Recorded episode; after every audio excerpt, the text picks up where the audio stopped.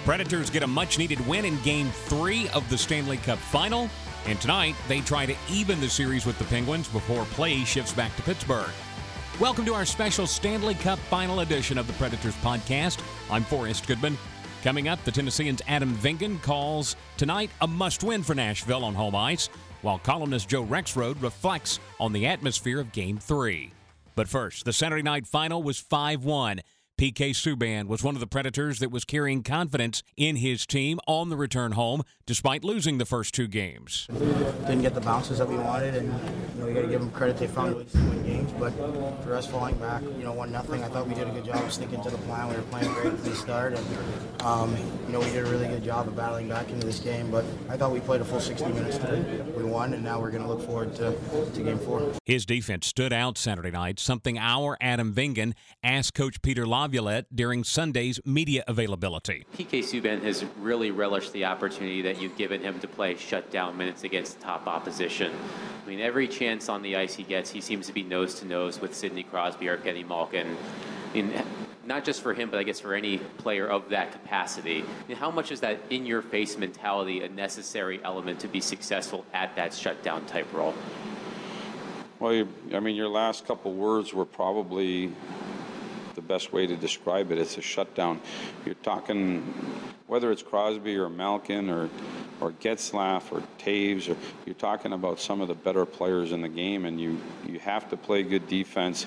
As much as you know that we sit here and we talk about attack all the time, and look to create. If we don't play good defense, if we don't hold ourselves accountable to a level of defense, and you know that we went through some times in the season where we had to have some meetings that just kind of peeled back the layers of what we were doing on the ice.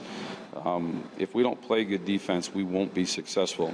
Not only is that with regard to all their team or, or all of any team, but I think that certain players on the ice have to be marked as players that can really be dangerous. And with that, um, I think you have to pay extra attention to the way you play against them. And again, I'm not. They're doing the same thing. They're trying to figure out how, how to hold Phil Forsberg uh, uh, accountable to his game and contain him. So I just think that PK and Eki, all of our defensemen, if I'm being honest, and, and even from a team concept on defensively, it's been it's been pretty good in the playoffs to this point. You can read Adam's coverage at Tennessean.com. He joins me now. Adam, many analysts and experts pointed out the Predators were likely the better team in games one and two, but they lost. So, what was different about game three on home ice where they got their first win in the series? I think it just comes down to the fact that they were able to make good and all of the, the things that they were doing right on the ice. Um, I think Peter Laviolette said after game three that he didn't want to blame the first two losses on what he called puck luck, but a lot of bounces didn't fall their way. And in game three, they did. Uh, of course, when you win 5 1, that happens. Uh, and you mentioned home ice. They're now 8 and 1 on, on home ice. So that certainly has worked to their advantage. And um, I know that you'll talk to Joe Rexrode at some point, and he wrote in his column that. Uh, you know that the atmosphere and the and the scene uh, outside and inside of Bridgestone Arena on Saturday was just uh, spectacular, and of course there was an estimated more than fifty thousand people outside the arena uh, on Saturday. Uh, there's only going to be one first time, and that was it. Mm-hmm. So they were able to they were able to have a successful debut, but now they have to do it again. Um, because if they lose in game four and it's 3 1, then the Penguins have a chance to, to win the Stanley Cup on home ice later this week. It's, you know, you, you'll remember game three fondly, but it'll also know that the, the Predators are in a position where they may end up, uh, you know, may end up losing the series. So they, it comes down to replicating game three as much as possible because if they can win again on Monday and and tie this series and becomes a best of three, um, you know, that's a good position to be in. You're right. All the hoopla, all the emotions, the adrenaline that is gained from being, as you mentioned, that first time ever in hosting a Stanley Cup final on your home ice is thrown out the window if you don't show up tonight. So, in your covering of the team, how should they react tonight? What can they do to make sure they carry over their skills and their play since tonight will be that second game on home ice?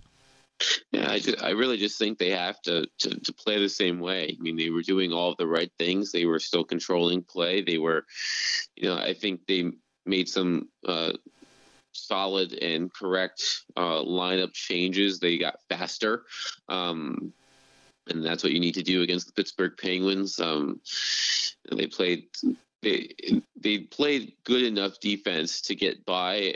You know, despite the fact that the score was five one, I, I actually believe they they may have thought it was their worst defensive performance in terms of allowing scoring chance opportunities. They were, I think, a little bit more stingy in the uh, in the first in the first two games, despite the fact that they only gave up one goal. Um, so of course, they need to. I think they would like to tighten up a little bit more, and and but other than that, uh, you know, if you just look at the way that they played, it's they played the right way. Um, you know, they were, as I said before, they were making sure that they were turning their territorial advantage into tangible results, which was not what happened in games one and two, and why they lost. Uh, but you know, they were opportunistic just as the Penguins were in games one and two, and that's why Pittsburgh's in the position that they're in, making it to the Stanley Cup, and the Predators almost kind of beat them at their own game the other night. And there, there's an interesting aspect there too when you talked about the Penguins, uh, and we talk about emotions and we talk about adrenaline. They've been on, they've been in hostile territory before. They'll be there again. So it sounds like the atmosphere was probably more of a benefit for the Predators than it was a negative for the Penguins. Do you agree? Yeah, and, and last year the Penguins were in, I think, in the same situation. I think right. they started the um, Stanley Cup final up to nothing on home ice against San Jose. Then they went uh, to California, and I believe they lost Game Three, uh, but they ended up winning Game Four, and they were up three one. I think they, they ended up winning the series in six games, if I recall correctly. But you know they were able to shake off a you know shake off a performance uh, a losing performance in game three and come back and win game four. Um, you know, I, I, I look at this game as everyone does as very pivotal because if the Predators can win this game, I mean, I really, even though the the Penguins are leading the series, it really feels like Nashville should just based on the way they've been playing. Um, if they, if they can win again the Predators uh, tonight and make it two two, you can sort of say that even though the series is tied, that the, the Predators are in the driver's seat um, but if the Penguins find a way to win and go up 3 1, it makes it difficult for Nashville. Um, so, you know, it's funny because the other day we said, well, this is a must-win game in Game 3 mm-hmm. Well, it's also a must-win game in Game Four. Right. So the same thing happens. Right. Well, and and if if you're on the Penguin side of the puck, it's must-win for them too, because going back to Pittsburgh tied up two-two is not an ideal situation. When you know up until Saturday they had control. Right. Um, and that puts them in a situation on uh, later this week. So if they win tonight to you know to win the Stanley Cup on home ice, right. which I don't believe they've done recently. Uh, I, I, feel like they won the Stanley Cup in San Jose, and believe they won this their previous Stanley Cup in Detroit. So I don't think they've actually won the Stanley Cup on home ice late recently. So um, that'll be an extra motivating factor as well. One thing I, have noticed is that um, after going down 0-2 in this series, the Predators' locker room was very positive. They were very confident going home. That probably has only increased after the win Saturday night. Was, did you get that feeling when you talked to them Sunday? Yeah, because they they left Pittsburgh frustrated because I think they knew that they were the better team, um, and in, in that respect, uh, they knew that if they continued to play the way they had been playing, they would probably, you know, break through, and they did.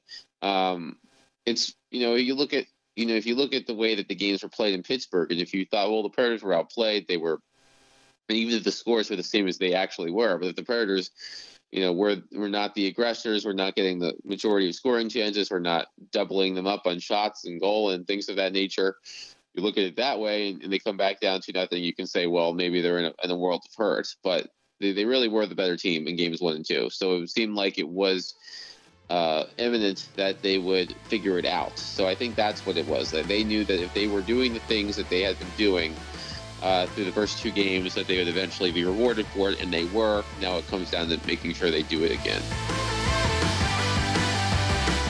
Adam Vingan continues his coverage of the Predators tonight in Game 4. Read it at Tennessean.com. Now, you just heard Adam discuss the atmosphere both inside and outside Bridgestone Saturday, and you maybe even read what our Joe Rexrode wrote about it. Joe joins me now. So, Joe, what was the experience like from a fan's perspective? Well, it was pretty good for us. It was pretty good. Uh, you know, and it was, I, I don't know if there's anything surprising to me, but I did go out. I mean, I, I knew I had to get there early on Saturday, so I went out there to walk around Broadway uh, at 3 o'clock, four hours before game time, just to kind of get a feel for it. And I didn't get far because, you know, you couldn't, I mean, it was eight across on the sidewalks and, and kind of four going one way, four, four going the other probably uh, about double what it normally is, and uh, it was just. And even at that point, it was like the party had been going on all day. Uh, so the fact that it continued through the night, I mean, the scenes from, of course, I was inside the arena, but the scenes from outside were were pretty amazing. And and and then even inside the arena, I, I kind of wondered, like, you know, what more can they do? I guess the big the big difference this time, the players were like were I mean unprompted. I think every player that I talked to the game brought it up. The fact that they were in their seats during warmups, it was basically a packed arena, and they were you know making full noise at that point. And I think Ryan Ellis said, I don't know if you see that in any sport, let alone has any of them seen that in hockey. So it was. uh and then, of course, the, the home team gave them a lot of reason to cheer during the game as well, and it was a great atmosphere as it always is. But yeah, I don't know if that uh, Saturday, that first Stanley Cup final atmosphere could be topped. What time did it finally clear out Sunday, or did it ever clear out Sunday after the win Saturday night?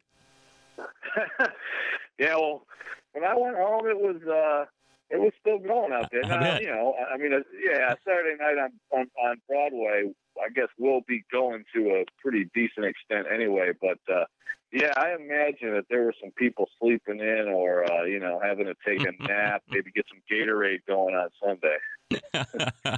That's good stuff. And uh, like you mentioned, something that will never be duplicated again because there's only one time you'll ever host your first time. So tonight it's the second game in Nashville. It's the second game to host.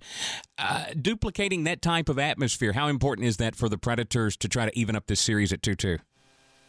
Yeah, and I'm sure it will be just as great in the arena. I mean, I think obviously it is a work day for for folks today, and and it's a little bit rainy, and so you know I'm sure it won't be quite the same thing outside. Although I think by game time, I'm sure you'll see a you know massive crowd out there and things like that. But yeah, in the arena, I mean, they're going to get the same thing. They're going to get the boost from the crowd. I think well, one big thing from game uh, three was that um, you know, it was one nothing, and uh, immediately after that goal, you know, the the crowd sort of, you know, of course they're they're stunned for a minute. It's like, oh, they just scored. It's like, are we going to be okay and all this stuff? But then the crowd got it rolling right again on, on the face off after that goal, and I, I thought that was important. Um, and so, you know, I'm sure there'll be some adversity tonight. I would think that Pittsburgh. Um, you know, would play its best game. And when you talk for two days about how their top two guns didn't get a shot in the last game, you know those guys are going to be extra aggressive tonight. So I think we're going to see a great game tonight. Joe, and talking earlier to Adam, he used the term again, must win. I kind of think in the postseason, every game is a must win. But for momentum, this is a, a must win because there's a big difference going back to Pittsburgh, evened up at 2 2 compared to being down 1 3. Oh, no doubt. I mean, you're talking about a brand new series, best two out of three, all the pressure on Pittsburgh or Pittsburgh going home to close this thing out. I mean, you know, a chance to to secure the cup Thursday night in Pittsburgh, and you know, if they're able to get a split in this atmosphere, they have to feel great about their chances. I mean, you can look at these three games and say, look, the Predators have outplayed them for a pretty significant majority of the time, and that's true. But if, if the, the Penguins find a way, they found a way in games one and two, and if they find a way tonight, you know, then they're going to be on the verge of winning it. And I just think it's awfully, awfully tough to win three straight against a defending champ with this many great players. Uh, again, I the Predators love how they match up and how they're playing against this team, but this is uh, this is essential. Both Adam and Joe will be there tonight for Game 4. Keep up with their coverage of the Predators at Tennessean.com. Look for our next podcast, too. Tuesday morning, we'll recap the game before both teams head back to Pittsburgh. But today, it's all about game four on home ice for the Predators and their opportunity to even up the series 2 2. It's, it's, it's going to be an, another amazing atmosphere game, and um, so really looking forward to that again. It's a new series now. It's a, it's a series is on, and, and our goal is to win the title series and, and head to Pittsburgh in uh, in, in 2 2 situation. That's Pekka Rinne, who saved 27 of 28 shots on goal in game three after allowing eight goals in games one and two. The puck drops tonight at 7 at Bridgestone Arena. Thanks to Adam Vingan and Joe Rexrode for joining me. We will do it again tomorrow to recap Game 4. I'm Forrest Goodman. So long, everybody.